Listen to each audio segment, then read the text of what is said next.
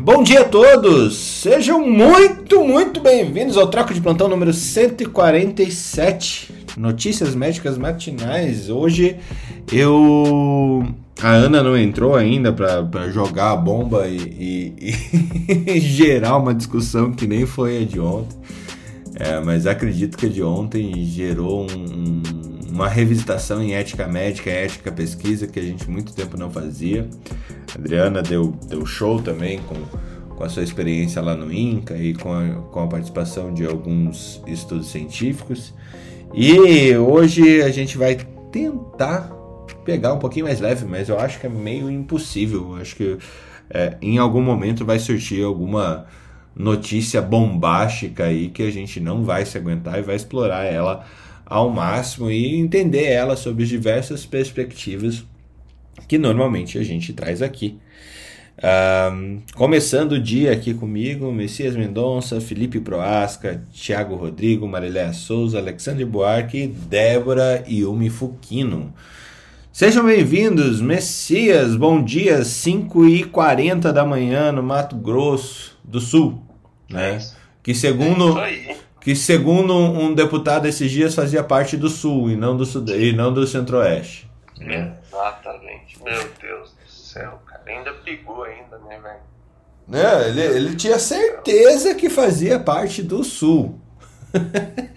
Na minha é. opinião, eu acho que o, que o Messias comprou Santa Catarina e acabou incorporando o Sul, na verdade. Era mais fácil Mato Grosso do Sul ir para o Sul do que trazer os três para o Centro-Oeste, entendeu? É, na verdade você traz os três para o Centro-Oeste e, reno, e, e, renomeia de Sul, né? ah, qualquer, mas é porque você ah. tem um investimento, é, Fernando. É. Ele faz isso e em poucos meses ele compra a, a cisplatina entendeu? E diz que é dele e vira o sul. Toda a bacia do prata é dele, né? É. Não, a primeira cisplatina. Não sei se ele vai querer comprar a Argentina, porque a Argentina tem um problema. A cisplatina já foi nossa, né? Ajuda. Mas a Argentina tem um problema sério. É a questão da, da, da bolsa.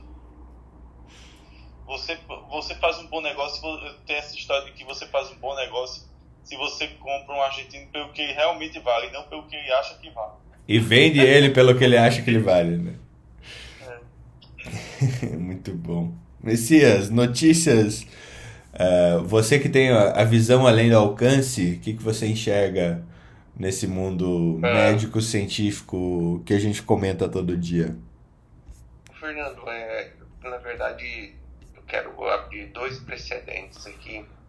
Ontem à noite eu participei de, um, de uma sala que ela até é bem conhecida no Clubhouse. E eu me preocupei um pouco, cara, assim, uh, quanta resistência é, se existe à vacina contra a Covid, contra o coronavírus. É, eu me assustei um pouco, muitas, é, é muitas, muita desinformação a respeito é, e foi legal que teve um outro colega médico e a gente conseguiu. É na central de mercado do Cavendish, uhum. uma das salas mais, mais conhecidas aqui. E assim, foi uma sala, por incrível que pareça, lotada, mas muito respeitosa. E a gente conseguiu fornecer muito argumento é, bom, científico, a respeito. Eu acho que a gente tinha que voltar a falar, tentar bater nessa tecla da vacinação.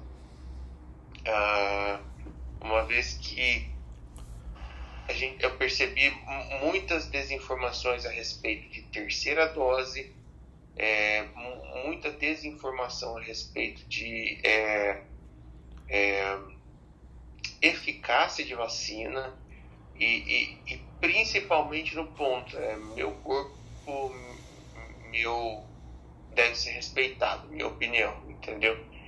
Então, assim, é, muitos argumentos que não, não válidos para tentar justificar a não vacinação. É, é, e, e, a gente tinha que fazer um trabalho, continuar o nosso trabalho é, a respeito da vacinação, entendeu? Provando a, a sua eficácia, provando que já temos estudos é, que mesclam vacina, provando que, uh, que o, o, próprio número de pessoas pouco infectadas no mundo é, prova a eficácia da vacina. Então, assim, eu me preocupei um pouco ontem, e, mas assim, deu para deu passar bem a informação. Um segundo ponto é uma foto da própria academia médica que a gente viu as tomografias computadorizadas anexadas em ambulâncias. Uhum. É, é uma. É, a gente já tem algumas é, ressonâncias magnéticas bem pequenas, dedicadas, a gente tem as tomografias menores dedicadas.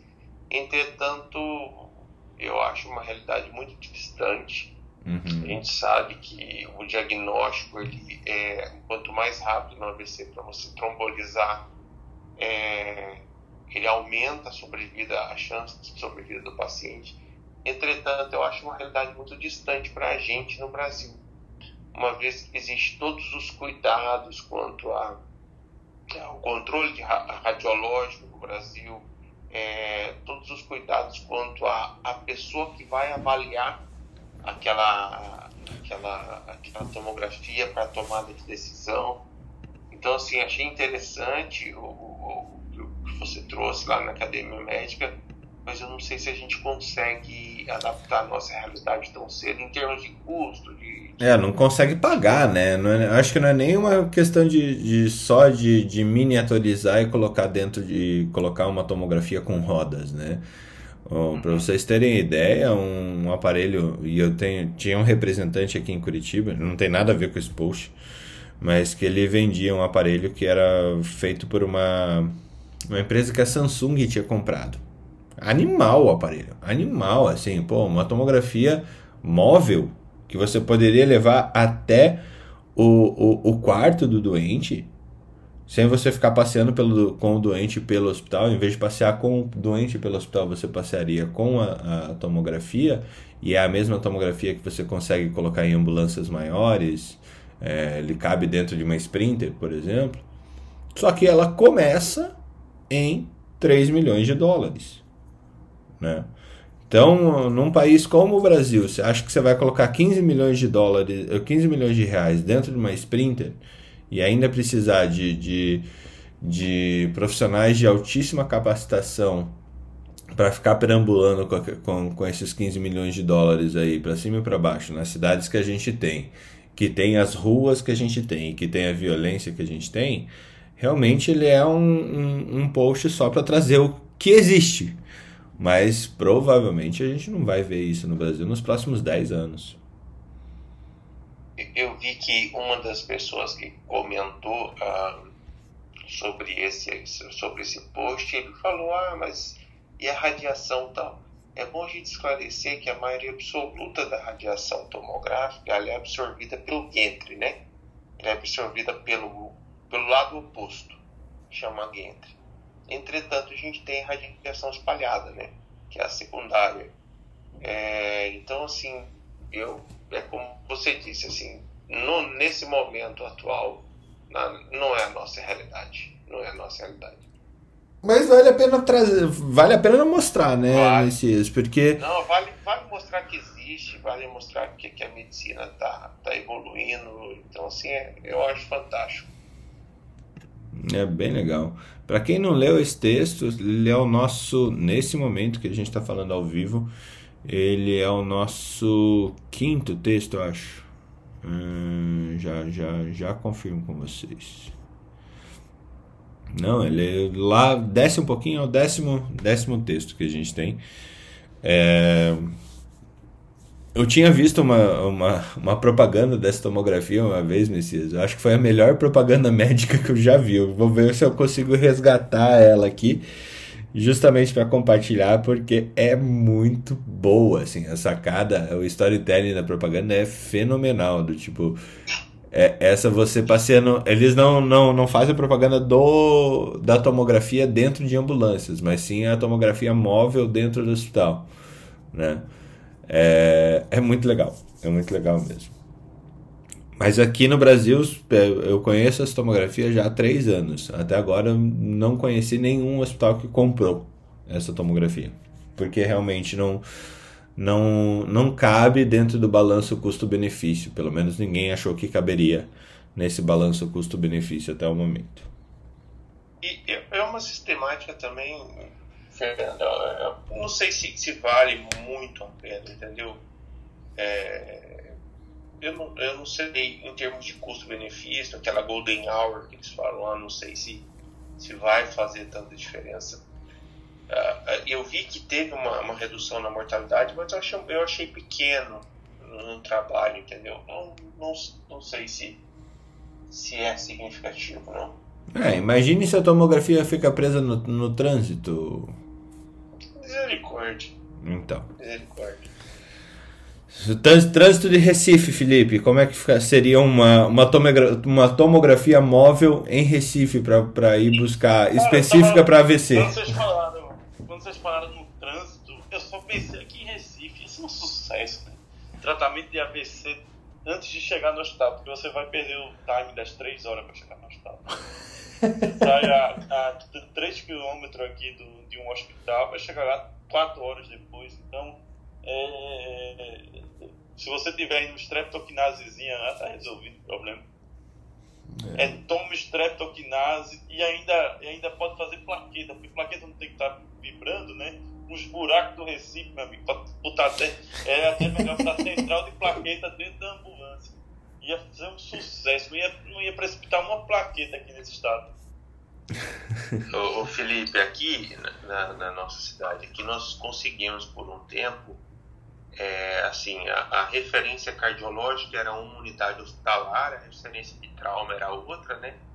A gente conseguiu uh, um aparelho né, que dosava a troponina, é, fazia o eletro, fazia tudo já assim, em menos de 10 minutos. E aí a gente tinha liberdade de referenciar direto para a unidade cardiológica que troca viés positivo, sabe? Cara, é fantástico, mas é uma pena que durou muito pouco. Era muito caro as, as fitas. Teve algo parecido aqui. A gente tinha algo. A, a gente fez um, um trabalho duplo cego aqui, porque o, o, o Oswaldo Cruz ele tem a maior emergência de cardiologia do estado, que é o PROCAP, é o Pronto Socorro Cardiológico de Pernambuco. É um hospital, uh, o PROCAP faz parte do complexo, ele tem 12 andares só de cardiologia. Então, é um mundo. E aí o que é que fazia? O SAMU ia buscar alguém que tinha dor precordial. O cara fazia dentro da ambulância o eletro, o eletro já mandava para o seu lado randomizador que já dizia se era para fazer droga A ou droga B e tinha um aparelhozinho de troponina também. Dentro da ambulância. Você fazia o eletro, monabzinho, furinho, quando a ambulância já estava rodando, indo pro Procaps, o celular dizia droga A ou droga B. É, o é, Point of Care faz muito tempo também que é o exames Point of Care, que é aonde o cuidado acontece, né? Tem muita gente que não faz ideia o que, que significa Point of Care, ou nunca te, ouviu falar até hoje. É, e a gente tem vários exames que podem ser feitos à beira do leito ou na mesma unidade hospitalar que a pessoa está, no mesmo serviço que a pessoa está, sem que você precise tirar sangue, mandar para o laboratório, o laboratório enfiar esse sangue no motoboy, o motoboy leva até o laboratório de análise, para daí você ter é, o resultado. Troponina, o tempo que eu fazia plantão, na maior parte dos lugares era assim. Eu cheguei a pegar tropo em Santa Catarina, tropo é, rápida em 20 minutos no, no, no, serviço. Só que ficou muito pouco tempo, porque é, primeiro que o laboratório local da cidade perdeu o, o exame. E segundo que foi criado o mito de que aquele exame era mais caro do que o exame laboratorial, então não deveria ser descontinuado. Só que um detalhe, um exame saía em 20 minutos, no lugar do hospital, você pedia para coletar, você via o resultado ali na hora, e o outro saía em três horas. Né? Há uma bela diferença entre um e outro, e com certeza o, o, o point of care ele acaba sendo até mais barato olhando desfecho, né? Agora, olhando exame por exame, ele não vai ser mais barato, não. Felipe, tá contigo a bola. O que, que você tem aí de notícias é, rápidas vindas do nosso keniano albino, morador de Recife? Ah, eu já, já ia dizer que assim, de, é, filosofar Platão, né? O que é caro para você? A vida é cara. Né? Mas olha, filosofando, vamos lá. Tretas de hoje. Eu, eu li uma reportagem ontem do, do Sensacionalista que eu achei espetacular. Olha só a fonte de informação. Por que, que o nome Sensacion... da empresa é No sensacionalista é. é. bem capaz de estar bem mais aderente à verdade, à, à realidade do Olha, que em outros lugares. Mas veja se não é. Por que, que o nome da empresa é Prevent Senior? Ah. Ela previne você de chegar na senilidade. que sacanagem. Mas o cara tem que rir depois do que acontece aí. Você olha assim diz, putz, tá. Olha o processo, Felipe. É, olha, a, as opiniões emanadas das pessoas nesse podcast, coisas são das pessoas e não da academia médica. Deixa eu deixar isso gravado. É. A opinião é exclusiva do seu. A empresa não tem nada a ver com essa informação, né? É. A fofoca de ontem que o Ministério da Saúde eu... Ah, recuou. Eu vi. Isso era é, duas notícias que eu queria dar. Uma era essa, mas deixa eu aproveitar então, Felipe, que aí você já emenda a segunda. Não sei se você viu aquela sobre a terceira dose em pacientes transplantados renais da Moderna. Chegou a ver? Não, eu vi foi que a pacientes com HIV foram incluídos já na terceira dose com reforço independente do CD4, mas na Moderna não vi não. Exato. É, é, que as notícias que eu ia dar é, é, essa também, até me envolvi mais na parte radiológica lá da, da ambulância, que saiu um, um estudo agora mostrando que é uma, uma, uma preocupação para quem conheceu os transplantados renais, que a Moderna lançou um estudo que até com a terceira dose eles ainda não conseguiram é, uma imunidade boa. Ficou em torno de 50 e poucos por cento das pessoas que tomaram a terceira dose conseguiram imunidade. Principalmente aquelas submetidas a tri, tripla imunossupressão. Então, assim, é, se alguém conhece transplantado renal, falar para essa pessoa manter o cuidado, se ela tomou a moderna e tal pra, porque ainda não conseguiram fazer a imunidade na maioria absoluta deles, como as demais, as, as demais grupos populacionais. É, o... As modernas a gente não tem aqui não, né? Não, não, mas né? Não tem, mas a Pfizer seria um, um similar, né? Exato. O problema, do, o problema do transplantado renal, e aí eu vou incluir pulmonar e cardiológico, é o tamanho da imunossupressão da imunidade humoral que é realizada. Então, você tem uma imunossupressão, principalmente com drogas como micofenolato, tacrolimus e prednisona, que é a combinação mais clássica. Você pode ter até algumas variações com inibidores de mTOR, ou serolimus, mas são todas elas têm o mesmo foco, que é você ter uma imunodeficiência humoral importante para poder impedir a rejeição do órgão. E o que acontece? É o mesmo mecanismo de formação de anticorpo. E aí isso acaba, de toda forma, impactando na qualidade de qualquer vacina que você for fazer desse grupo de pacientes. Sim. Ah, deixa eu ver agora minhas tretas. Cadê? Eu, eu tinha separado aqui. Essa história do Ministério da Saúde voltou a vacinar adolescente. Vê que coisa engraçada, vê só eu postei que alguns trabalhos que tinham no LinkedIn, no Insta, mostrando a segurança de usar criança e adolescente. E aí sempre aparecem os metralhadores, né? Ou aqueles que falam contra tal, não sei o quê. Aí eu escrevi no comentário do LinkedIn, daqui uma semana tu vai dar para trás e tu já vai estar tá defendendo de novo. Essa é a vantagem de você seguir cegamente alguém. Aí hoje, ontem quando mudou, eu mandei a mensagem.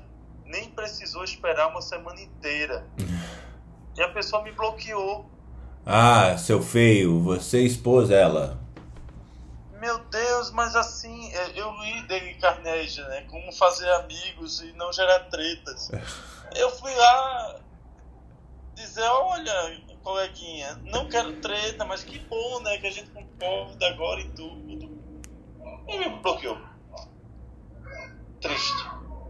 É muito, muito complicado. A outra, a, outras novidades, assim, ontem saiu aquele estudo do New... Eu tava lendo aquele estudo ontem do New England, do Baracitib com Remdesivir. Que Baracitib com Remdesivir foi melhor do que Remdesivir isolado. Então, ah, tem uma lida no trabalho. Eu fiz dois pacientes, eu fiz Baracitib, que é um inibidor da JAK2 é, aí saiu esse estudo falando da associação do Baricitinib com Remdesivir, porque eu acho que tem muita lógica você fazer o bloqueio de dois mecanismos em paralelo. Você diminui a carga viral e bloqueia a capacidade do vírus de gerar imunocomplexo. Achei isso interessante.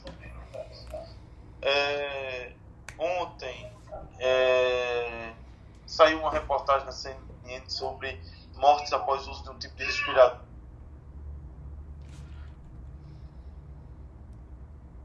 Se há alguma situação aí de que o ventilador não deveria ser adequado.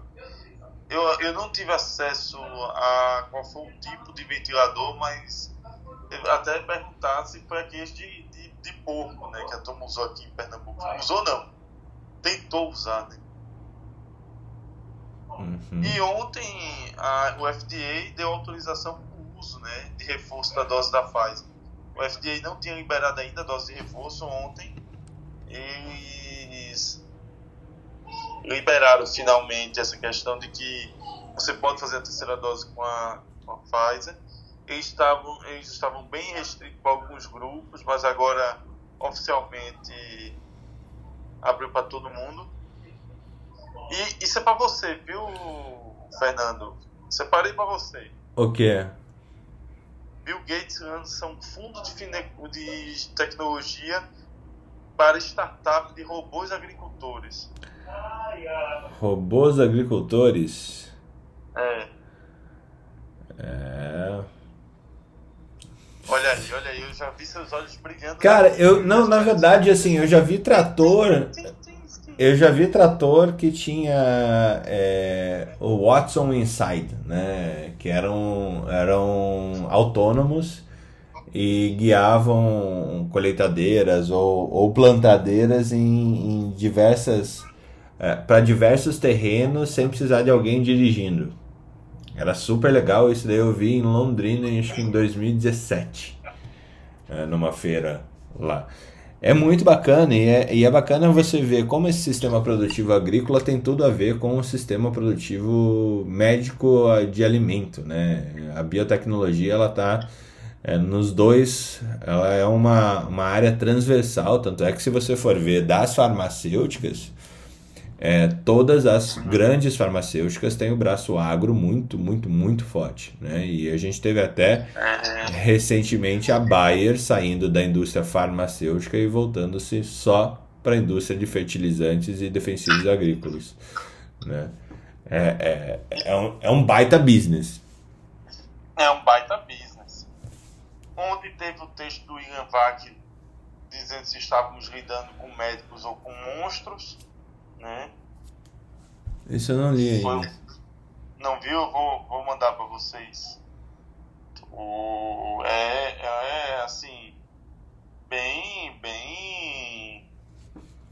Foi no mínimo, assim, dentro da situação, óbvio que a gente, né, espero o texto dá uma impressão de generalização, né, mas tenho certeza que não foi a, a intenção mas generalizando se vende mais, né? Então mostrou, eu mandei agora para dar uma olhada e tirar suas próprias interpretações. E deixa eu ver, deixa eu ver. Esse, esse negócio eu queria comentar também, Felipe, porque Assim, ontem me chamaram a atenção dizendo que, que eu colocava de forma muito genérica até a questão dos médicos uh, muitas vezes serem. É, não terem a sensação de apoio, eles não terem a sensação de que existem instituições que os apoia, que os ajuda e que daí me chamaram a atenção por causa disso, por causa dessa fala, porque isso é uma, uma fala que não vai que não ajuda a melhorar em nada e tudo mais. Mas ao falar isso, a ideia era realmente chamar a atenção para que para o fato de que existem caminhos, né? E a maioria de nós, ou boa parte de nós, pelo menos, não sabe nada sobre. Eu, eu falei isso, assim, somos é, quase hipossuficientes quando o assunto é, é, é, questão de autodefesa e civilidade, assim, em, em, em momento social civil, assim. É, e me chamaram a atenção por isso. Talvez eu tenha exagerado um pouquinho, mas algumas generalizações, ela realmente, se você não se enquadra nela, cara, você não tem que ficar puto porque a gente está expondo é, uma, um flagelo. A exposição de um flagelo é justamente ela tem que buscar uma solução e não só uma maior é, um maior ataque. Não é essa a intenção. Ninguém quer que, é. que a medicina seja ruim. Entretanto, a gente está vendo um monte de médico ainda falando contra a vacina e falando a favor de cloroquina. Cara, essas sinto muito, essas pessoas são monstros sim. É, é, cloro, é, ainda, ainda falando contra a vacina, não, não tem como. É, problema é que a gente, a gente vive numa sociedade de extremos com que aí os discursos fiz, tiveram esse tipo de transformação e aí você só tem herói ou vilão. E não é assim, não é isso, você tem é humanidade. a gente falou daquilo assim, às vezes você tem um cara que você idolatra, é seu herói, ele nunca errou na vida, aí um erro que ele comete, ele já vira vilão tem essas transformações, ninguém pode ter. Ninguém tem, Fernando, uma, uma história de vida perfeita. Não. Ninguém tem. A vida foi feita de erros também. E, é, e geralmente são os erros que fazem você crescer. E principalmente você saber reconhecer seus erros e saber enfrentá-los. Mas hoje o fato de você expor um erro seu e mostrar como enfrentá-lo ou como está enfrentando já é um motivo de crucificação. Né? Já é um motivo de crucificação. Você veja, eu vou dar um, um, um exemplo, cara que é o Bill Gates. Bill Gates teve uma questão de relacionamento conjugal e tal, teve aquela situação dele na empresa, ele errou. Errou. Você veja como foi o processo de divórcio dele. Imagina você, advogado tributarista, você é advogado de divórcio, imagina fazer o divórcio do homem mais rico 200 bilhões de dólares. Todas as nuances, todas as contratualizações, todas essas questões de como ele foi feito e tal. Veja como foi a, a, a condução da Melinda e do Bill Gates nesse processo. Não houve, é, como é que se diz, conflito entre eles no processo, mas houve muita gente atirando nesse processo. É, para receber tiro basta estar tá vivo, né? É, e olhe lá, viu? A gente já teve alguns mortos baleados aqui. Já. É, o colete, o colete à prova de bala é vestido todo dia. mas, mas é porque tem, assim, eu acho que tem que se ter, tem que se entender também as coisas, né? É, uma coisa é você criar um erro sustentável e sistemático, né, e ficar tornando isso uma coisa sistemática. Outra coisa é você reconhecer, enfrentar e crescer e tentar minimizar os danos causados por isso. Eu penso assim. Bom, vamos lá. Diz, Luísa. Bom dia. Bom dia, Luísa. Bom dia, Luísa. Bom tu dia, tá olhando pra, pra onde? Tu tava falando, mulher, e aí parou de falar só porque o povo ouviu. Vá, assim vai que a gente vai pra escola. Depois eu vou, eu vou, eu vou postar lá também no grupo lá um, um artigo. Esse eu tinha separado, acho que foi antes de ontem. Não sei se você chegou a ver sobre intervenção preventiva em bebês que apresentam sinais de autismo. Não? Intervenção precoce. Eu li isso aí, deu uma lida nisso aí. Super legal, cara. Super legal. Foi. É, é, é bom da gente detalhar aí. Uma criança tem os sinais precoces que eles identificaram, pode ser que a pessoa identifique e teve uma mudança mesmo no final. Eu vou detalhar ele amanhã. Bem legal. Pô, que legal. Que legal. Acho que esse é, esse é bem bacana mesmo. Não só esse, vários que você traz, né? Tiago, você. Eu, esse eu, eu me comprometo amanhã a trazer esse. Bem detalhadinho. Show de bola. Tiago, você era o primeiro a, a falar, só que só por causa do, do- da sua ausência eu fui te dando gancho, você agora é vai ser o terceiro. Seja bem-vindo, meu amigo. Quanto tempo. É, eu tava com saudade, que bom que a gente fez uma live ontem ali junto à Associação Nacional dos Médicos Residentes, falando sobre saúde mental. E que foi muito legal, muito legal mesmo. Vários, vários pontos que a gente abordou ali que é, que trazem para mim uma situação um pouco é, que a gente tem que se assustar mesmo devido a, a- a- ao como esses residentes estão passando pela residência médica e de novo numa situação onde ninguém está bem a gente tem cuidadores que não estão bem também às vezes até piores do que as próprias pessoas que eles estão assistindo. Bom dia. Fábio, querido, bom dia. Eu só fiquei chateado pelo Felipe ter passado na minha frente, né? Mas eu vi o castigo, realmente. foi pesadíssimo. Mas acho que foi importante a gente falar sobre a questão da saúde mental né, dos residentes e também de mecanismos né, que podem ser utilizados pelos mesmos para poder é, pedir socorro, né? Seja através da instituição da, né, que, como eu falei, eu não conhecia, provavelmente em Minas Gerais, né?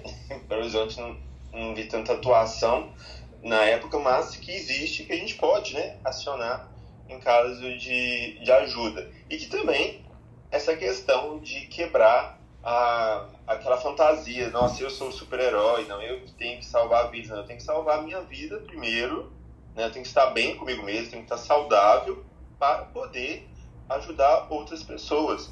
Eu falo que é como se fosse um avião, né? A toda vez que antes de começar, né, a, todo aquele processo, a aeromoça tá lá falando, ó, se acontecer na despressurização, você vai colocar primeiro em você, que é oxigênio, depois você vai socorrer o outro. Então a gente pensar na gente, nossa saúde física, nossa saúde mental, é, acho que a gente consegue ter uma resistência bacana na residência, né? E que também a gente tem que é, ver que os desafios vai ter em todo lugar, né? Tanto no, seja na residência, seja nos, nas empresas, sempre vai ter aqueles momentos ruins, que no final das contas vai fazer a gente é, ir no patamar mais profundo da vida, né? Então os desafios vão ser é, importantes. O que a gente bate, evidentemente, é contra a questão de praticamente crimes, né? A questão de ah, assédio moral, são questões né, de abusivos que realmente podem perturbar, podem desencadear doenças e prejudicar a formação do residente.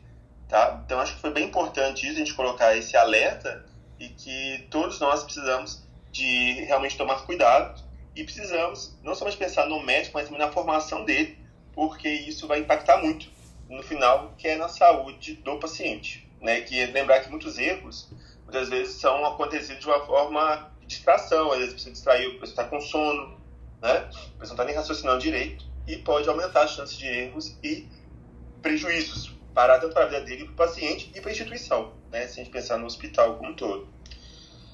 Sobre a questão que eu queria trazer hoje, ah, primeiro, não sei se vocês viram, falando da maconha, é bom que tem treta, mas da maconha que não é maconha, que é a questão da maconha sintética. É, tá? seria, seria boa conha essa, ah, o Thiago? Os, os, médicos, a polícia, que de apreensão em Minas foi cerca de 30% de drogas é, das, né, das lícitas consumidas é, tem a maconha sintética. E a maconha sintética, ela é pior do que a maconha. É uma maconha que não é maconha, né? Ela é... É tipo uma, é uma margarina das maconhas, assim. Não existe na natureza, mas faz a função. Porque não é uma erva, né? E, e tem algumas misturas, Fernando, que contém até fentanil, pra você ter uma ideia. Então é uma questão química mesmo, que é um análogo né, de, um, de um canabidiol, e que tem trazido muitos prejuízos, desencadeando psicose. As pessoas, se jogar no Google maconha sintética, é a reação, as pessoas parecem, parece cena de The Walking Dead. A pessoa fica meio que zumbi. Então, é um alerta muito grande e está sendo difícil de pegar, no sentido que ele pode vir como se fosse em selos, é, tipo é, anfetamina, sabe? Então, isso está sendo até difícil de pegar mas um prejuízo muito, muito grande para a saúde. Então temos que estar alertas com relação a isso e piorando o tráfico, né? Então tem que tomar muito cuidado. Então, maconha sintética, né? O Spice, o K4, chamado, é para fugir mesmo, tá? Tem que tomar muito cuidado. Spice, né? Olha aqui nos vídeos, por reação da... É, é, é, calcula-se que seja, seja 100 vezes pior do que a questão do, do THC da maconha. Então, é muito prejudicial. Cara, eu não conhecia. Não, nunca tinha ouvido falar, para falar a verdade, de maconha sintética. É dimetil. Você não conhecia de não provar? Tipo assim, parecia assim, cara, eu não conhecia essa droga, já provei. Não, assim, lembra, eu, eu trabalhei com canabidiol, né? Eu, eu vendia maconha para crianças, como eu falava. É, e, e querendo ou não, quando você se aprofunda nesse tema, você acaba encontrando várias vertentes do, do da política. É... Começa a vender cocaína, começa a vender.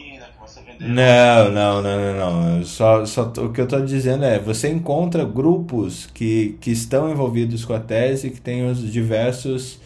Uh, diversas ambições variadas assim tem a galera que está em volta do assunto porque querem liberar a parte é, recreacional puramente, tem a galera que só tá afim de ver o negócio é, em âmbito medicamentoso, tem a galera que quer é, plantar em casa, mas de fato eu não conhecia o, o, a maconha sintética, nunca tinha ouvido falar nela. E. Caramba! É... Sim, tá sendo um terror é, mais recente, então realmente tomar cuidado. Tem até no Netflix, depois eu vou pegar o nome de um documentário, e que tem uma parte lá que mostra realmente você vê a questão da maldade do povo fazendo, a, preparando a droga no sentido assim, realmente para viciar. Tipo assim, de primeira a pessoa não ficar livre. Então tem que ter um alerta mesmo muito grande para tomar muito cuidado, tá? É, e a, gente coloca que, é maconha, que não é maconha porque, porque não, é uma, não é a erva, né? Mas era para tentar ser algo semelhante. Na verdade, é, uma, é, uma, é, é um análogo que foi desenvolvido por um médico para tentativa de tentar tirar a dor dos pacientes, né? Mas caiu nas mãos de pessoas erradas, né? E aí passou a ser utilizado como uma droga, é, vamos dizer, recreativa, mas com danos é, inimagináveis para a pessoa e está chegando forte no Brasil. Então tem que tomar muito cuidado. Uma outra questão, um outro cuidado também, que é uma revisão que eu fiz recentemente, da literatura, é a questão muito comum de festas, a, a questão do álcool e do energético, né? Uhum. Do prejuízo que está causando na saúde das pessoas para essa mistura da vodka, né? Geralmente vodka com energético. Primeiro, não era para fazer essa mistura, né? É, a gente sabe que a taurina e a cafeína elas podem ser prejudiciais. E o que está acontecendo? A pessoa, a, a, essa mistura tá, faz com que a pessoa perde a sensação primeiro de que está embriagada. Então a pessoa acha que está bem, só que ela não está bem, né? Então a pessoa às vezes alcoolizada, ela já acha que está bem, né? Esse é o problema. Então, só que a outra, ela como tira uma certa sonolência, né? É, pode, é, faz com que a pessoa às vezes realmente pode dirigir, né? Achando, ah, você vê, eu tô desperto, não tô sem sono. Vai fazer que a pessoa incentive a dirigir, né? Achando que está bem. Pode potencializar os efeitos danosos do álcool, né? No organismo. E isso está trazendo muitos e muitos prejuízos à saúde. Então tem que tomar muito cuidado. Primeiro, não é uma mistura para ser feita. Né? A própria empresa né, de energético coloca isso, que não era para misturar com, com o álcool, mas é algo que está sendo muito comum, porém com efeitos desastrosos. Tá? Então acho que vale a pena, né, questão como saúde, a gente colocar isso, que ah, não fazer essa mistura, porque isso está sendo pior do que é, a pessoa fazer o uso né, normal apenas do álcool né, nas festas e afins. Vixe. Então, muito cuidado com relação a isso. Lembrei meu tempo de faculdade. A gente. Cara, é impressionante. Antes do Uber, o quanto a gente correu risco, né? A gente entrava em risco. É, é, é engraçado, agora que, que eu tenho filho e tal. É engraçado é, olhar para trás e falar como a gente é sobrevivente, né? Pensar que nossos pais carregavam a gente no, no chiqueirinho do carro, sem cadeirinha, deixava solto no banco de trás. A gente tomava vodka com energético, uísque com energético, essas coisas, e assim, viva a loucura. É, agora eu vejo os acadêmicos de medicina tomando é, corote.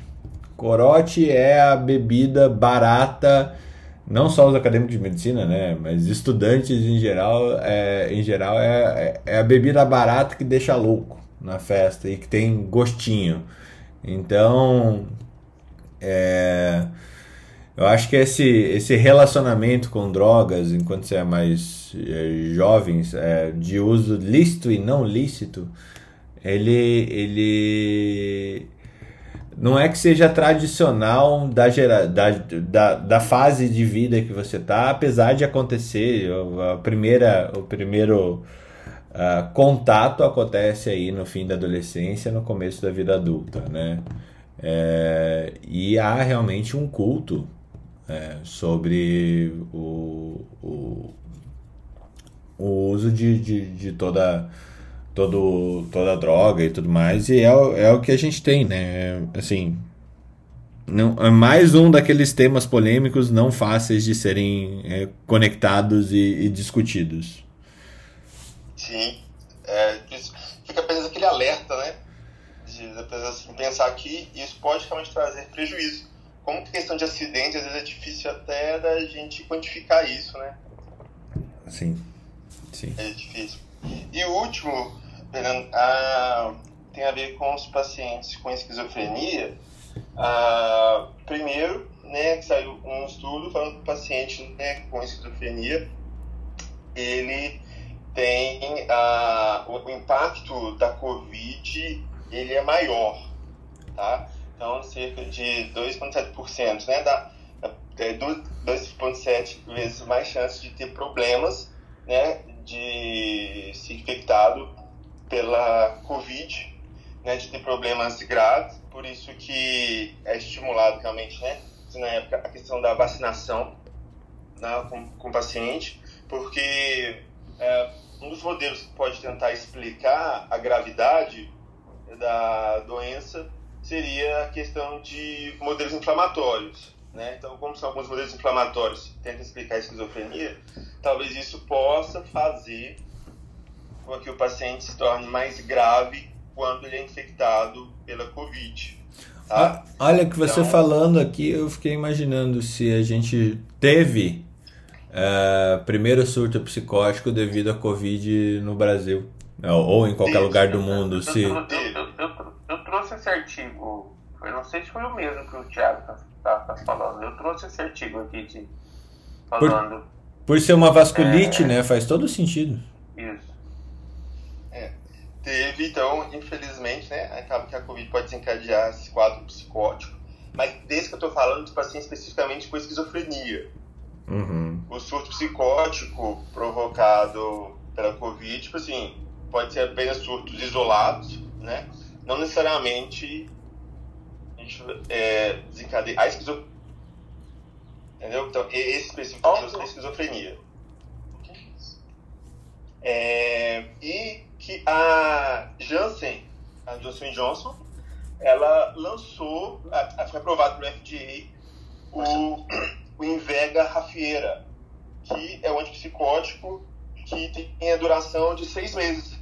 Caramba, que beleza. Então a gente teve, então a gente, né, tudo começou, teve o aloperidol, né, então o aloperidol decanoato, né, que a gente sabe que são antipsicóticos de depósitos, então de vez o paciente tomar todo dia, né, a questão oral, eu estava tomando é, uma vez por mês, porque a gente sabe que o problema maior da esquizofrenia é a questão do delírio, né, uhum. então a questão da dificuldade de discernir o real do irreal, então a pessoa não sabe que está doente.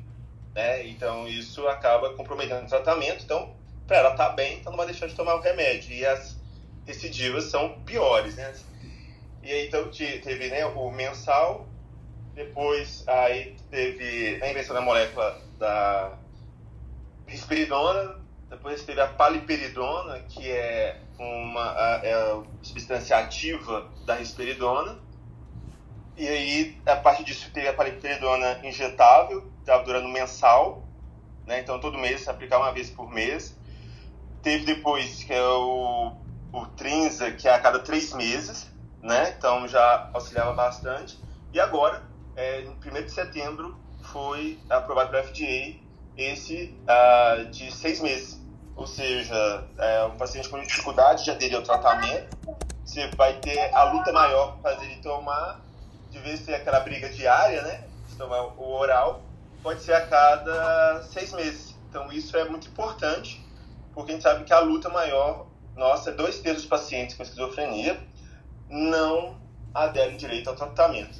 Então é mais uma ferramenta que está chegando para auxiliar os queridos pacientes. E é isso, Fernando. Obrigado pela gente. Que legal. Essa, essa droga, realmente, assim, eu tenho um outro amigo psiquiatra, além de você. Você não é o único na minha vida, tá, Thiago? É, é, que ele já falava do... Paliperidona. Invega... Como que é o novo, a nova apresentação? Invega Sustena, o outro é Invega Trinza, e esse novo vai ser Invega Rafieira. Parece uma gafieira, né? Você, em vez de. Não, não vai ficar boa essa piada, deixa eu pular. Eu pensei nisso também, mas fiquei. Uma, um, alguém tocou meu coração e pediu pra eu não falar. Não, eu, eu, que bom que você não falou antes. Eu tive que abortar a piada no meio da, da piada, então é pior. Desculpa. É, mas eu pensei a mesma coisa, Fernando. Fica tranquilo. Agora, a rainha da gafieira, Mariléia Souza, bem-vinda. Tati. Oi, bom dia. Bom dia, Mariléia. Olha que vozinha de criança essa linda aí falando. É a, é a minha norinha. Gente, que coisa linda. Ela tá aqui, pega a máscara, pega a máscara, porque quer sair de casa. Eu só tenho só uns comentários para fazer, gente. Primeiro, aqui saiu ontem, ontem, foi ontem, a gente já teve aqui na Bahia duas mortes por Delta e já algumas alguns casos já de Delta aumentando aqui, mas só foi uma notícia inicial.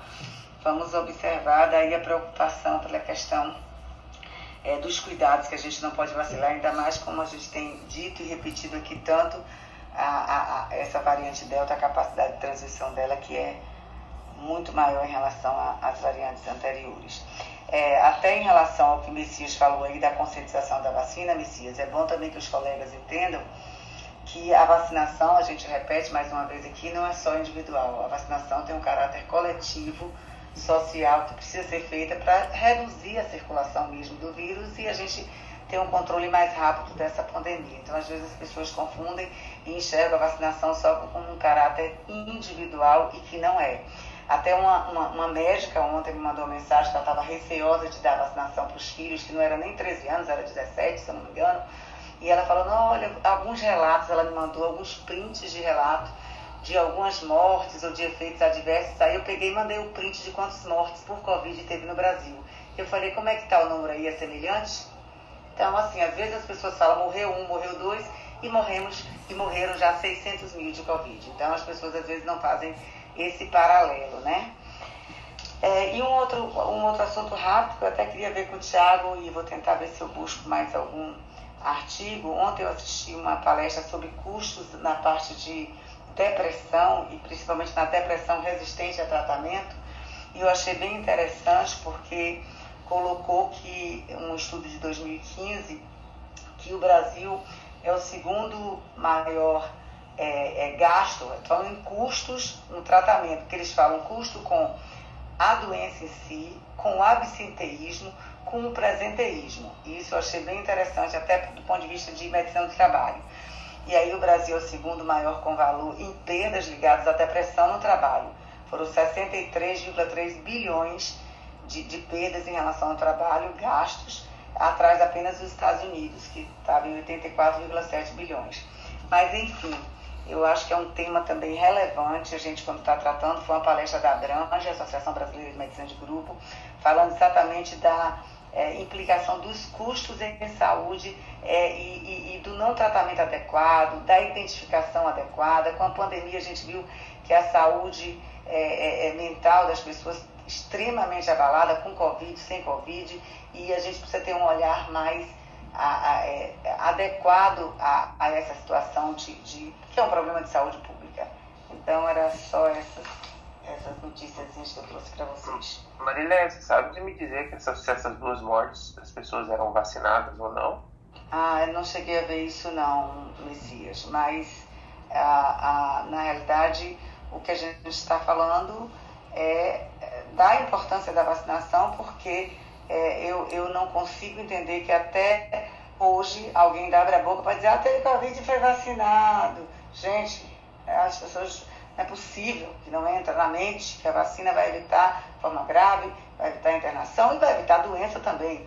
Mas não é só o único objetivo, bem como evitar a circulação do vírus e a gente dá, é, é, finalizar logo a, o, o, o, a pandemia. A gente vai ter os surtos epidêmicos, ok, mas acabar logo com a pandemia, com, esse, com essa classificação que a gente ainda está hoje, e, e é isso aí. E também reduz sequelas de quem teve a Covid, a vacina. Vamos deixar claro isso também. Já saiu o trabalho provando isso já. Tem um paper até que eu, que eu tô aqui hoje compartilhar para vocês daqui a pouquinho. Deixa eu ver, acho que até já compartilhei lá no nosso grupo de Telegram. É, que é a narrativa da doença, o Covid longo, a narrativa da doença.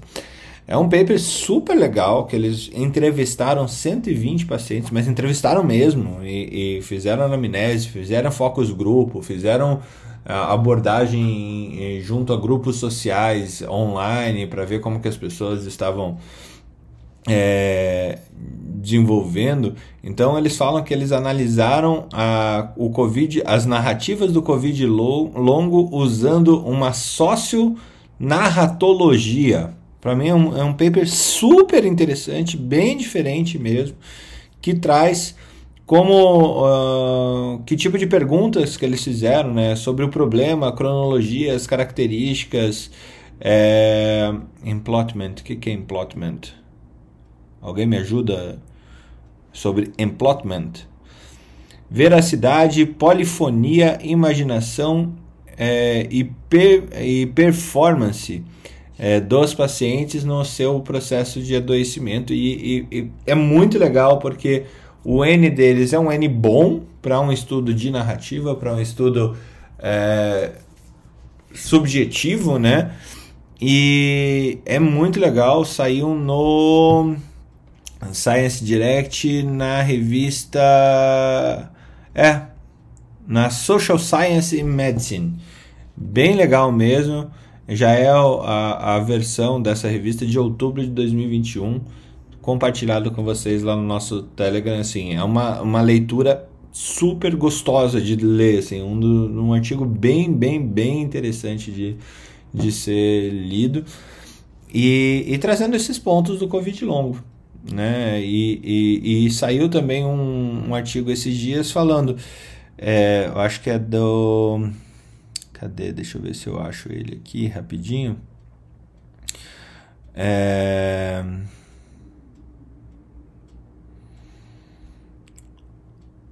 Uh, desculpe ao, o nome, o, o, jornal americano chama The Atlantic. É, desculpe, uma infecção por coronavírus pode não ser é, suficiente para protegê-lo. É, mas é, se alguém acha que, uma, que ter Covid-19 é melhor do que ser vacinado, é, você está apostando duas vezes. A primeira é que a, imunic a imunicidade após a doença vai grudar, vai, vai ser desenvolvida, e que os sintomas não vão ficar contigo. Então é uma aposta muito, muito, muito perigosa. É, colocando num jornal de massa, Marilé, eu acho que isso pode ser também um subsídio bastante interessante para os teus programas de rádio ali pro, pro, pro interiorzão do, da Bahia, viu? Alex, tá contigo a bola, bem-vindo mais uma vez. É... Bom tema, boa, boa, boa, boa flutuação de temas que a gente está tendo aqui hoje. Tá, tá calmo, é impressionante. Hoje eu tô mais calmo, né? E, mas assim, eu acho que, que, que, a semana inteira foi discussões que a gente tem notícia de segunda que não conseguiu passar ainda, né? Sim. Mas, mas tá bem interessante. Por isso que eu nem vou puxar os, os assuntos de vocês na verdade, são, são várias notícias em uma e todas relacionadas, né? Eu acho que esse cerco das vacinas, ele está é, tá chegando aos trabalhadores, né? Eu acho que a solução, pelo menos adotada por alguns países, e aí temos as notícias de Itália, né? Então, a Itália está com obrigatoriedade de, de, de, vacinação dos trabalhadores. Isso vai ser um impeditivo para trabalhar, trabalhadores que não tenham tomado a vacina para a Covid, a partir do mês de outubro, tá? Eu não me lembro, acho que é meados de outubro, dia 15 de outubro, alguma coisa assim, tá? Isso não é uma medida isolada, você pode observar, por exemplo, a Austrália já tem critérios também. Olha que a Austrália começou a vacinação mais tardia. Lembra que a gente viu um pouco dessa discussão aqui? Hoje a Austrália ela teve um boom, uma explosão de casos quando a gente coloca em em proporcionalidade, né? Imagina, um país que estava tinha uma população muito grande que não tinha é, tido Covid ainda, pelas estratégias que a gente vai falar.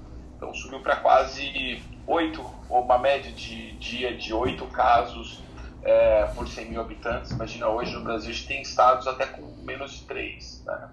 É, então, eles adotaram, então, para que a, as pessoas possam trabalhar, tem algumas categorias precisa ter pelo menos uma das vacinas, outras com duas, vac duas vacinas, que é a categoria dos cuidadores de idosos, é, aqueles a, assistentes de creche, né, de crianças muito pequenas, né, de escolas infantis, eu não sei o termo em português aqui correto, cuidadores de PCDs, na construção civil, trabalhadores de aeroportos, área de transporte, é, trabalhadores de saúde. Então, a Austrália também adotando essa, essa, esse critério aí é, que, que é muito é, bastante restritivo. Você não pode nem trabalhar sequer nessa questão. A mesma coisa, os alemães adotaram uma, uma, uma conduta interessante que foi é, com relação à, à vacinação, ou seja, se você tem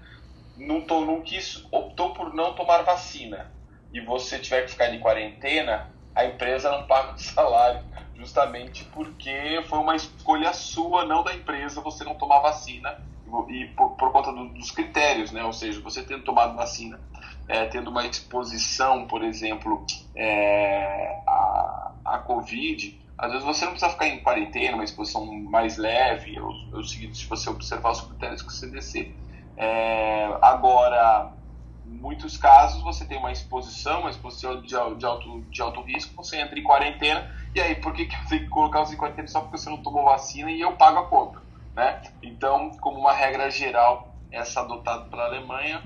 E por fim, outro país também com a mesma notícia similar, que é a França. Então, ou seja, como a França impôs também obrigatoriedade para o setor de saúde, é, os funcionários é, que não tomarem vacina é, dentro do prazo ficam temporariamente suspensos de trabalhar. Então existe a suspensão. Então eles não recebem salário, não trabalham. Então hoje eles têm já 3, 3 mil funcionários da, do setor de saúde que não, tão, é, não estão trabalhando aí é, na, na, na área. Então basicamente seriam essas notícias que eu tenho, são todas relacionadas.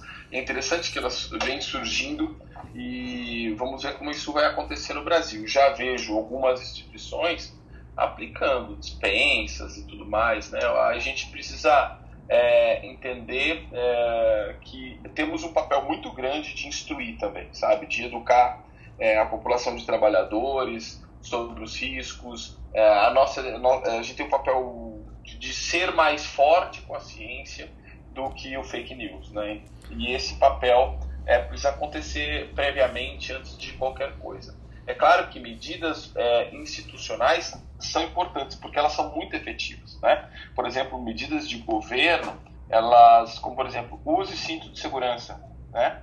Ou proibido fumar em estabelecimentos. A política de antitabagismo do Brasil, ela é um exemplo mundial com relação a isso. Então, é, por isso que é, vindo de cima esse tipo de, de, de, medida, uma medida coerente, né? É, pautada em ciência, pautada na situação atual do país e tudo mais, é, faz bastante sentido. Basicamente era isso aí, Fernando. Por hoje é pouca Só, só, só para aproveitar, Alexandre, o estado de Pernambuco ele está pedindo as carteiras de vacinação de todos os funcionários e diz o estado de Pernambuco que tem que estar vacinado para trabalhar. Só que aqui no Brasil tem a velha questão do concurso público aqui no Brasil, né? Eu sou concursado do estado. Eu ouvi pessoas dizendo, bem, eu não vou tomar a vacina agora porque o estado vai dizer que eu não posso trabalhar e eu vou continuar recebendo. Meu Deus do céu.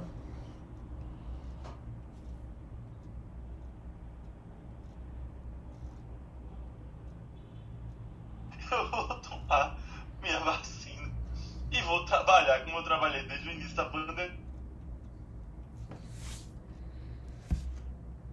Olha o nível do pensamento do, do ser humano, né? Eu sou concursado. Eu, eu escutei isso, eu sou concursado, eu falto dois anos para me aposentar. Eu não vou tomar a vacina. Ele vai ser obrigado a me pagar e eu fico em casa. Pronto. Se ele quiser, me é. aposente. É, no, em casa ou no cemitério, né? Com essa idade, né? Não tomando vacina, a gente não, não sabe o que mas sabe, dar, você né? sabe o que é o mais intrigante? Mas não sei se vai ficar recebendo não, viu? Não sei mas se é provavelmente, é provavelmente ele pode até ter se vacinado, mas não levou o cartão de vacina. É, esse dado é, não é, é público, né? Porque é. você tem a, a, aquele cartão de vacina digital, né? Mas eu não sei se o governo do estado tem liberação para poder entrar e pegar essas informações. Sabe que é, essa é uma notícia que me entristece, cara. Não me deixa nem revoltado. Porque eu conheço pessoas que se dedicam tanto, sabe, no sistema público, transformam o lugar, faz acontecer. E aí você vê uma pessoa falando um negócio desse, eu fico triste, cara. Triste mesmo, sabe, com, essa, com a nossa área, é, é, é, não é nem revoltante, é triste, cara. É, ontem, pra você ter ideia, Messias, é, isso e tantas outras coisas que vão se acumulando. O, meu cunhado, ele mandou uma mensagem no grupo é, da família falando da seguinte forma: é, está na hora da gente pensar seriamente em fazer planos de morarmos todos nós fora do país. É, e é isso que faz fuga de cérebro.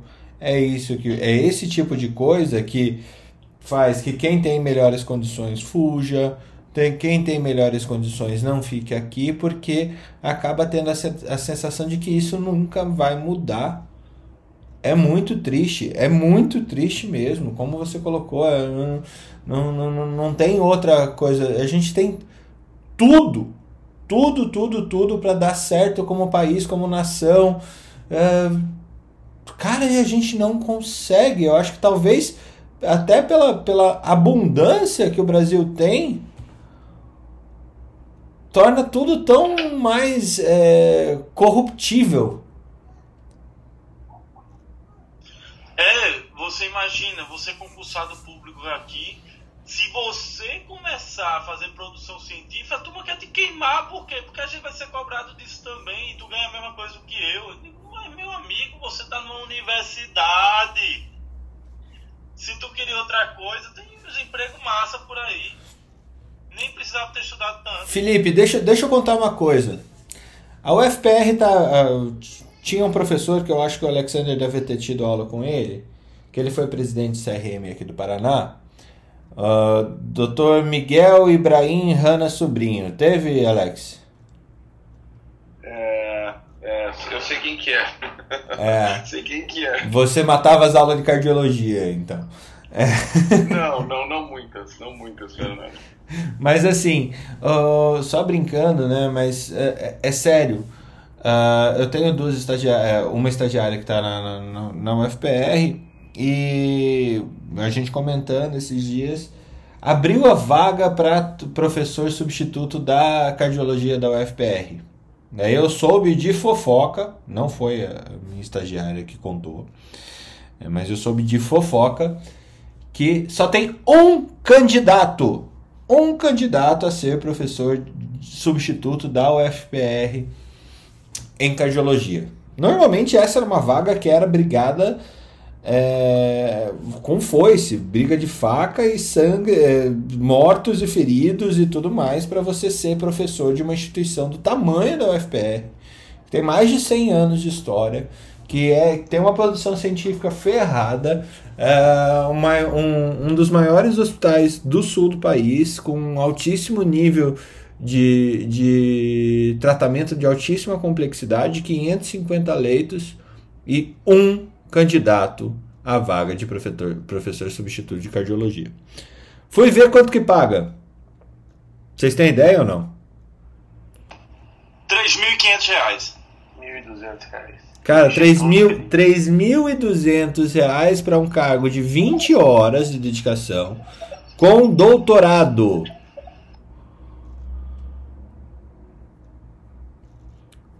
Como é que, que, que a gente faz com isso? Como é que a gente pode dar certo?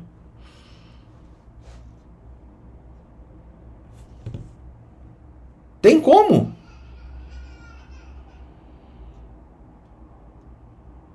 Vocês estão me ouvindo? Fernando, é, eu não sei. Não, se eu, eu, eu tô na academia, mas tô ouvindo. É. Agora, agora imagina 40 horas de dedicação exclusiva 7 conto. Não, não é 7, é 5,900. Eu vi o 40 horas é 5,900. É, é que eu quis dar um extrazinho assim pela minha alegria. Fala lá, Alex. É, é que eu, eu comparei com o preço da UPE, entendeu? A UPE é 3,500, cara. 3,500. Não faz Mas por isso que tem gente que vai lá pra ficar olhando pro teto. Alex, você tava falando? É, a- não, é que eu ia falar que na USP abriu uma, uma vaga também para professor lá. Pra, é uma vaga, eu creio que temporária, e precisa ter doutorado na medicina do trabalho, né? Ninguém, eu, eu não sei se ou não teve candidato porque foi estendido a proposta. Não existe doutorado na medicina do trabalho, quase, né? Não, é, não, até tem, tem bastante doutores hoje, bastante gente com pesquisa, e você vê é, o, o quanto que tá ruim a situação, né? Porque você, você exige, você exige de tu muita acha que o coisa. Alexander vai sair de um salário de 45 mil pra receber 3 contos na USP? Fala sério. Fala sério.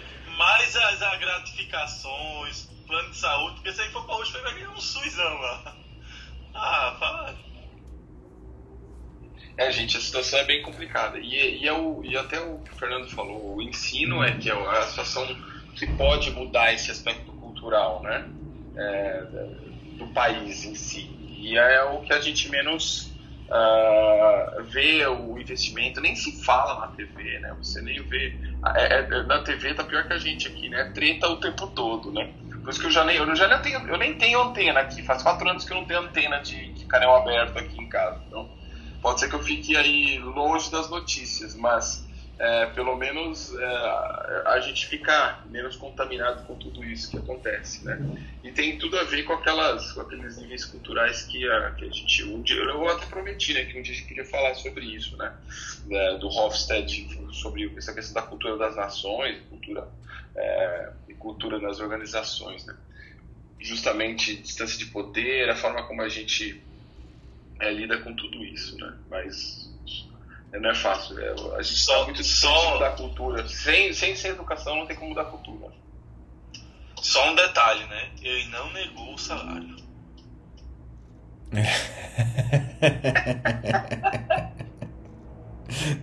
ai, ai.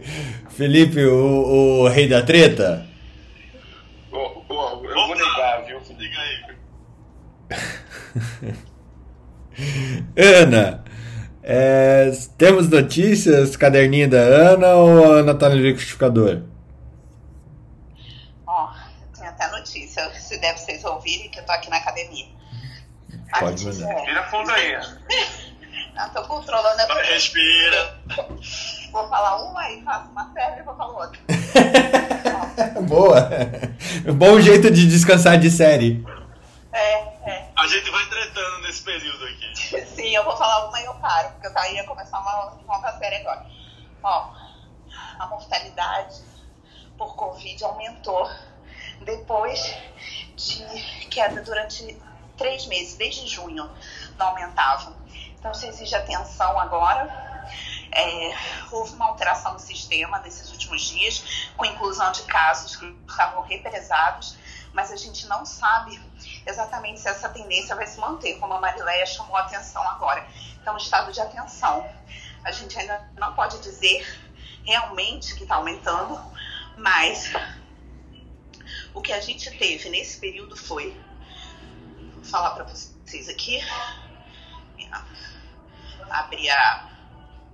Então, desde junho a gente não vinha apresentando. Então, comparação à média de 14 dias atrás, houve um aumento de 16%, apontando uma tendência de alta, tá? Então, é, lembrando que o comparativo atual é com o dia 9 de setembro, que foi logo após o feriado, isso também diminui a entrada no sistema. Mas, de qualquer maneira, se a gente for observar, por exemplo, no Acre, eles incluíram 18 casos de óbito de uma vez. E eles vinham tendo 0 a 2 óbitos dia.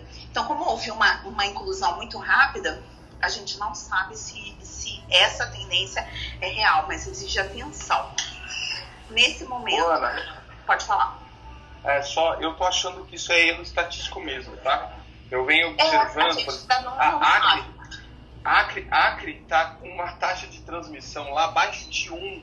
Tá tipo Sim. 0,5 novos casos.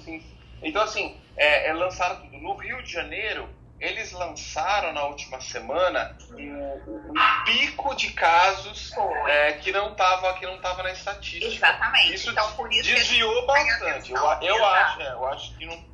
Eu acredito que, que seja mais artefato. Aí a gente tem que observar em duas, três semanas para ver se existe essa tendência ou não. Mas no- atualmente em alta, Acre, Tocantins, Pará, Paraná, Espírito Santo, São Paulo, Minas Gerais, Goiás e Rio de Janeiro. E instabilidade, Santa Catarina, Pernambuco, Amapá, Paraíba, Rio Grande do Sul e Bahia. Queda, a gente tem Distrito Federal, Rio Grande do Norte, Mato Grosso, Alagoas, Maranhão, Sergipe, Amazonas, Piauí, Roraima, Mato Grosso do Sul, Ceará e Rondônia.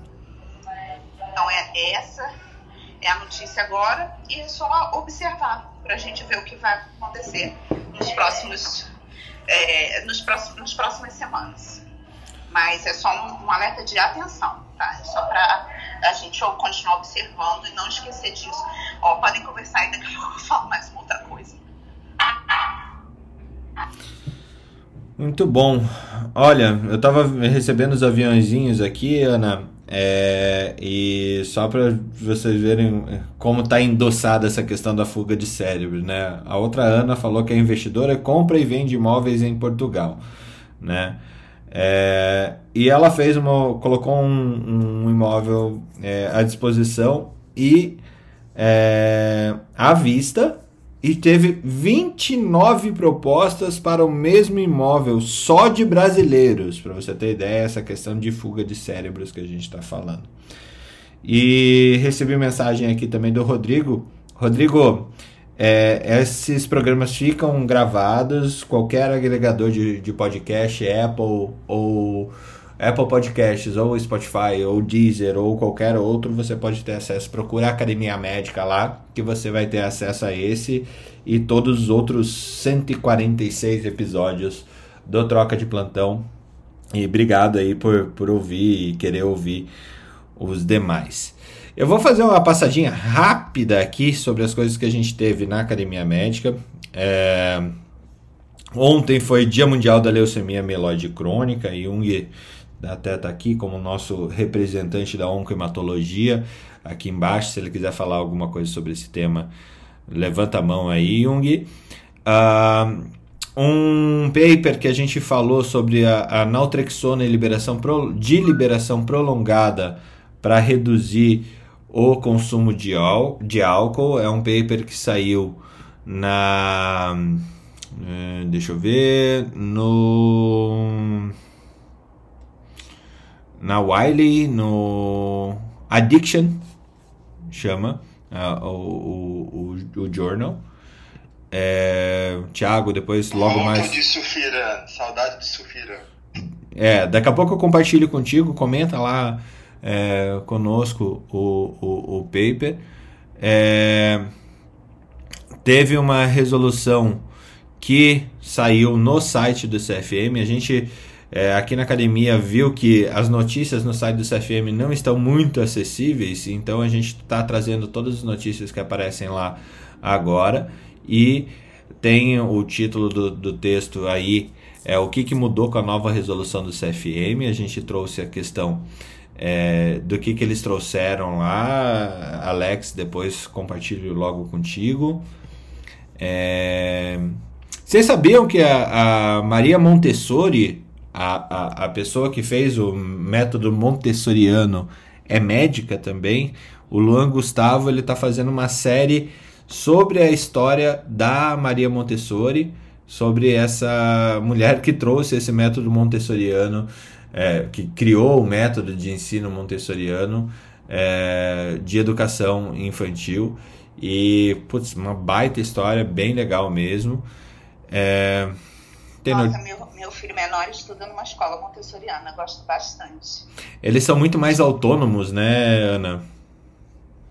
Não, e ele aprende bem lá. Eles, eu gosto assim, do método, a forma como eles ensinam, eu acho bem legal. Uhum. É, a gente republicou aqui a declaração de Helsinki para falar sobre a pesquisa com seres humanos. Para quem não conhece, a gente falou sobre é, bioética e ética médica em, em, participação de pesquisas e estudos científicos ontem e a gente tem a declaração de Helsinki republicada ali na Academia Médica para que vocês possam acessar e um, um, um caminho também uh, ah, para o podcast que eu participei junto ao Istvan Camargo lá do, do Sabin falando sobre educação médica e essa questão de inovação, um pouco da trajetória da academia médica. Se vocês quiserem é, ouvir, tá lá no Reload, em qualquer é, agregador de podcast vocês vão encontrar. E o último, um texto da nossa estagiária bióloga e, e agora acadêmica de medicina de oitavo período,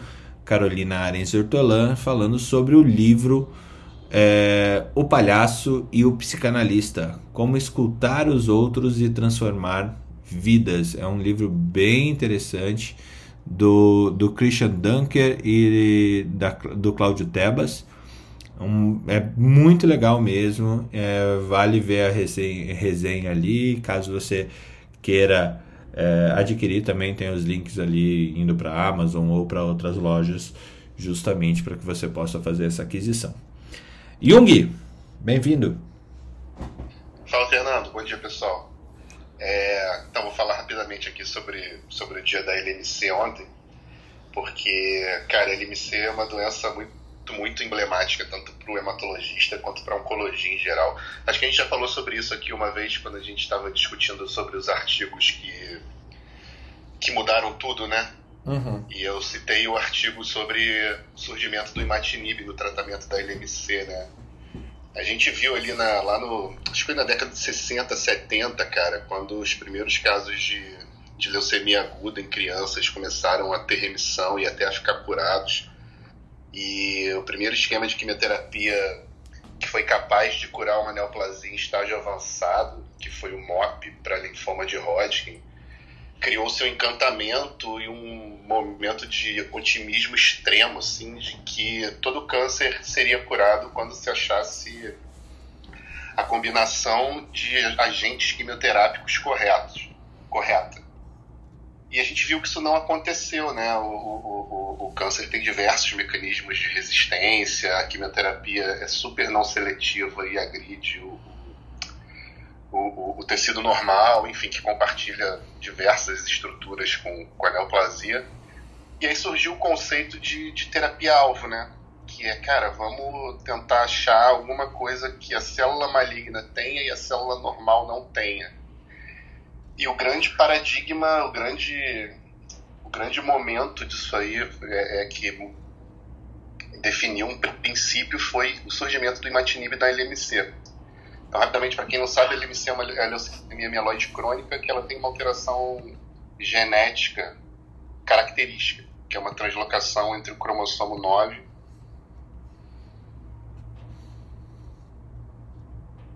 que é o BCR e a BL. Você tem o BCR e você tem o ABL, os dois são finamente regulados e fazem parte do processo de proliferação celular.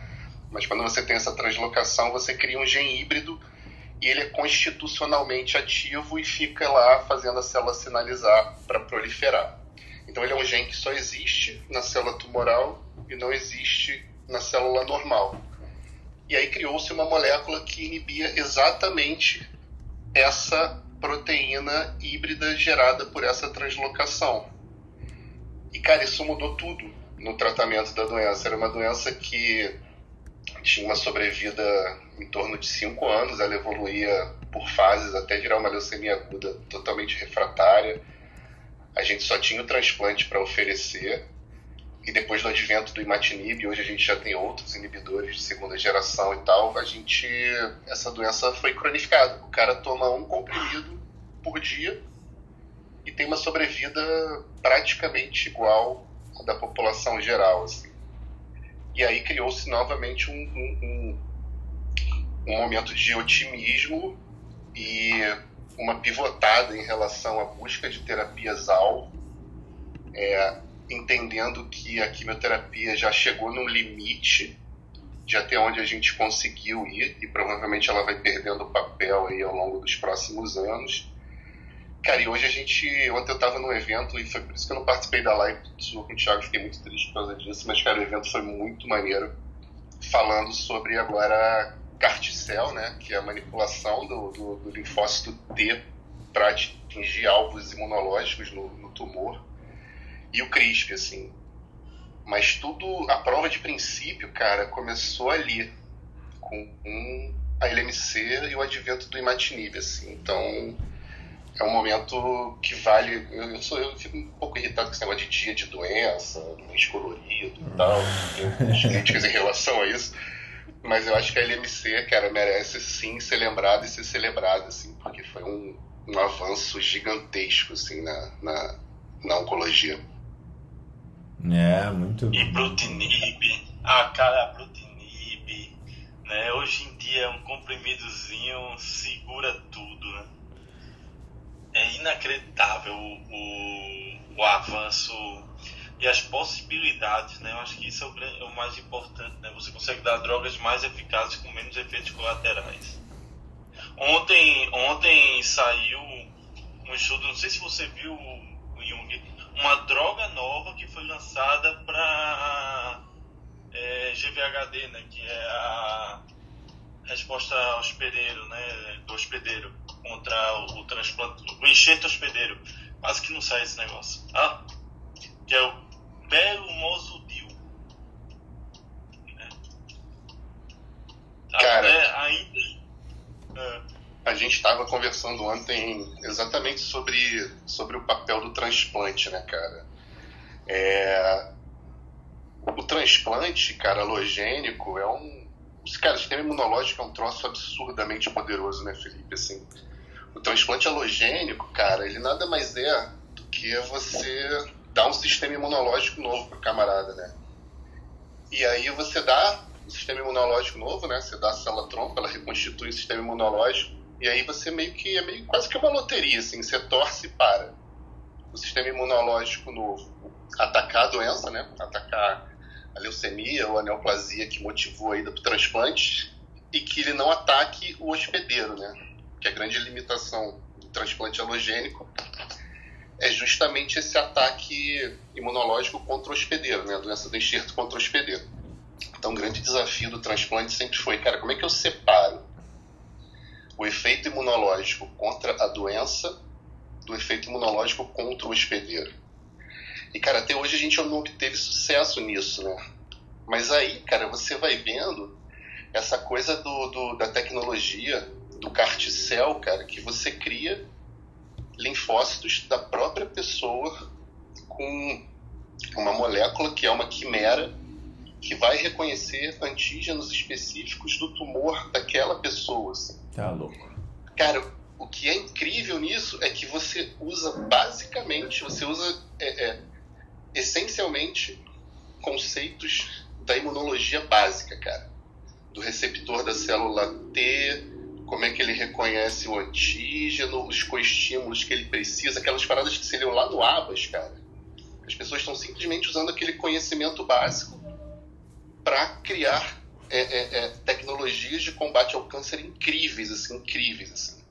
É, isso traz de novo aquela necessidade da gente ter o fundamento, sabe? Exato. Porque, em essência, é exatamente isso que eles estão fazendo, cara. Eles estão manipulando o sistema imunológico com aquele conhecimento que a gente tem há décadas, assim, décadas. É muito incrível, é impressionante. Mas, ouvindo você falar, Jung, me, me lembrei do, do filme lá da, das negras da NASA que iam levar o homem ao espaço. Lembra que, que tinha lá o, o Kevin Costner falando que, que você precisava de uma nova matemática para levar é, as pessoas para o espaço, porque era tudo diferente e tudo mais, e no fim do dia é, toda a base de cálculo que eles fizeram foi de, uma, de um cálculo de, de teorema de Euler, né?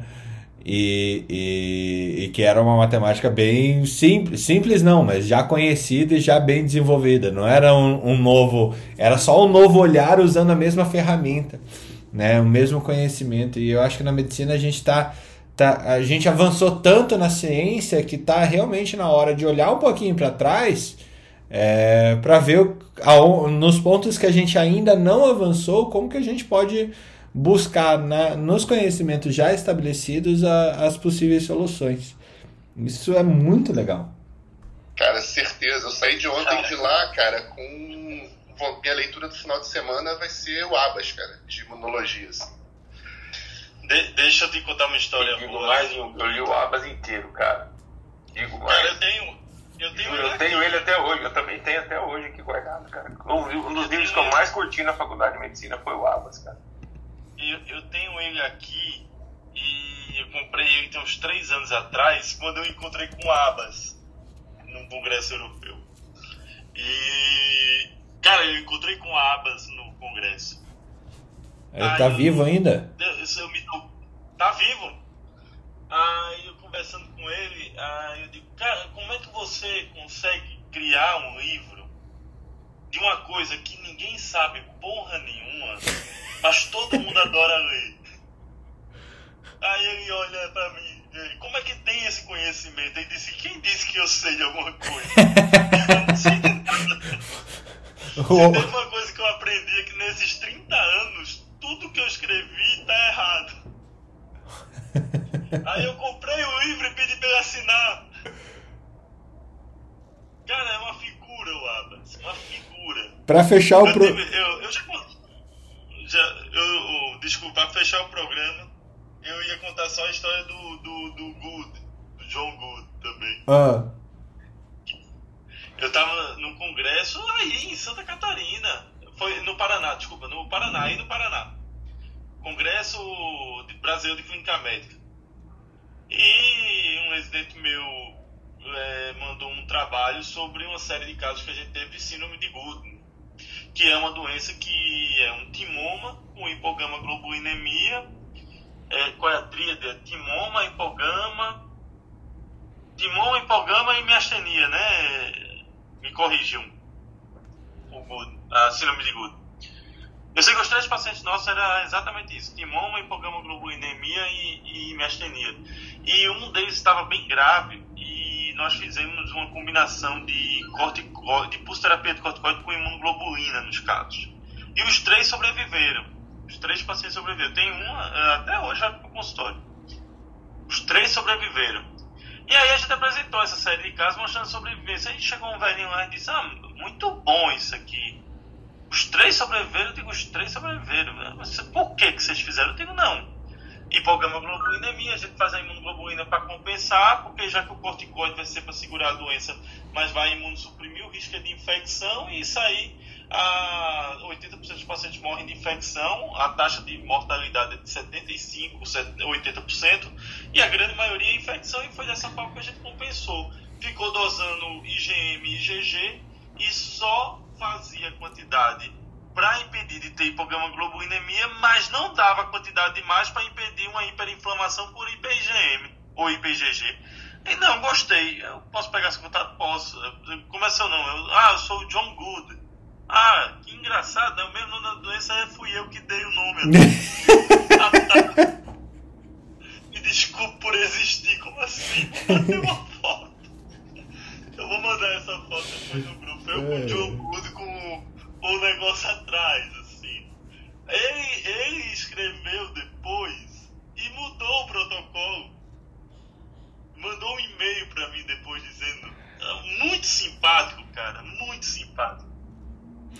ó, já que a gente falou de abas hoje, muito boa a história, viu, Felipe?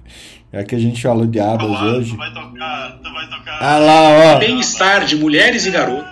Olha lá, olha lá, olha lá. Pra fechar o programa de hoje.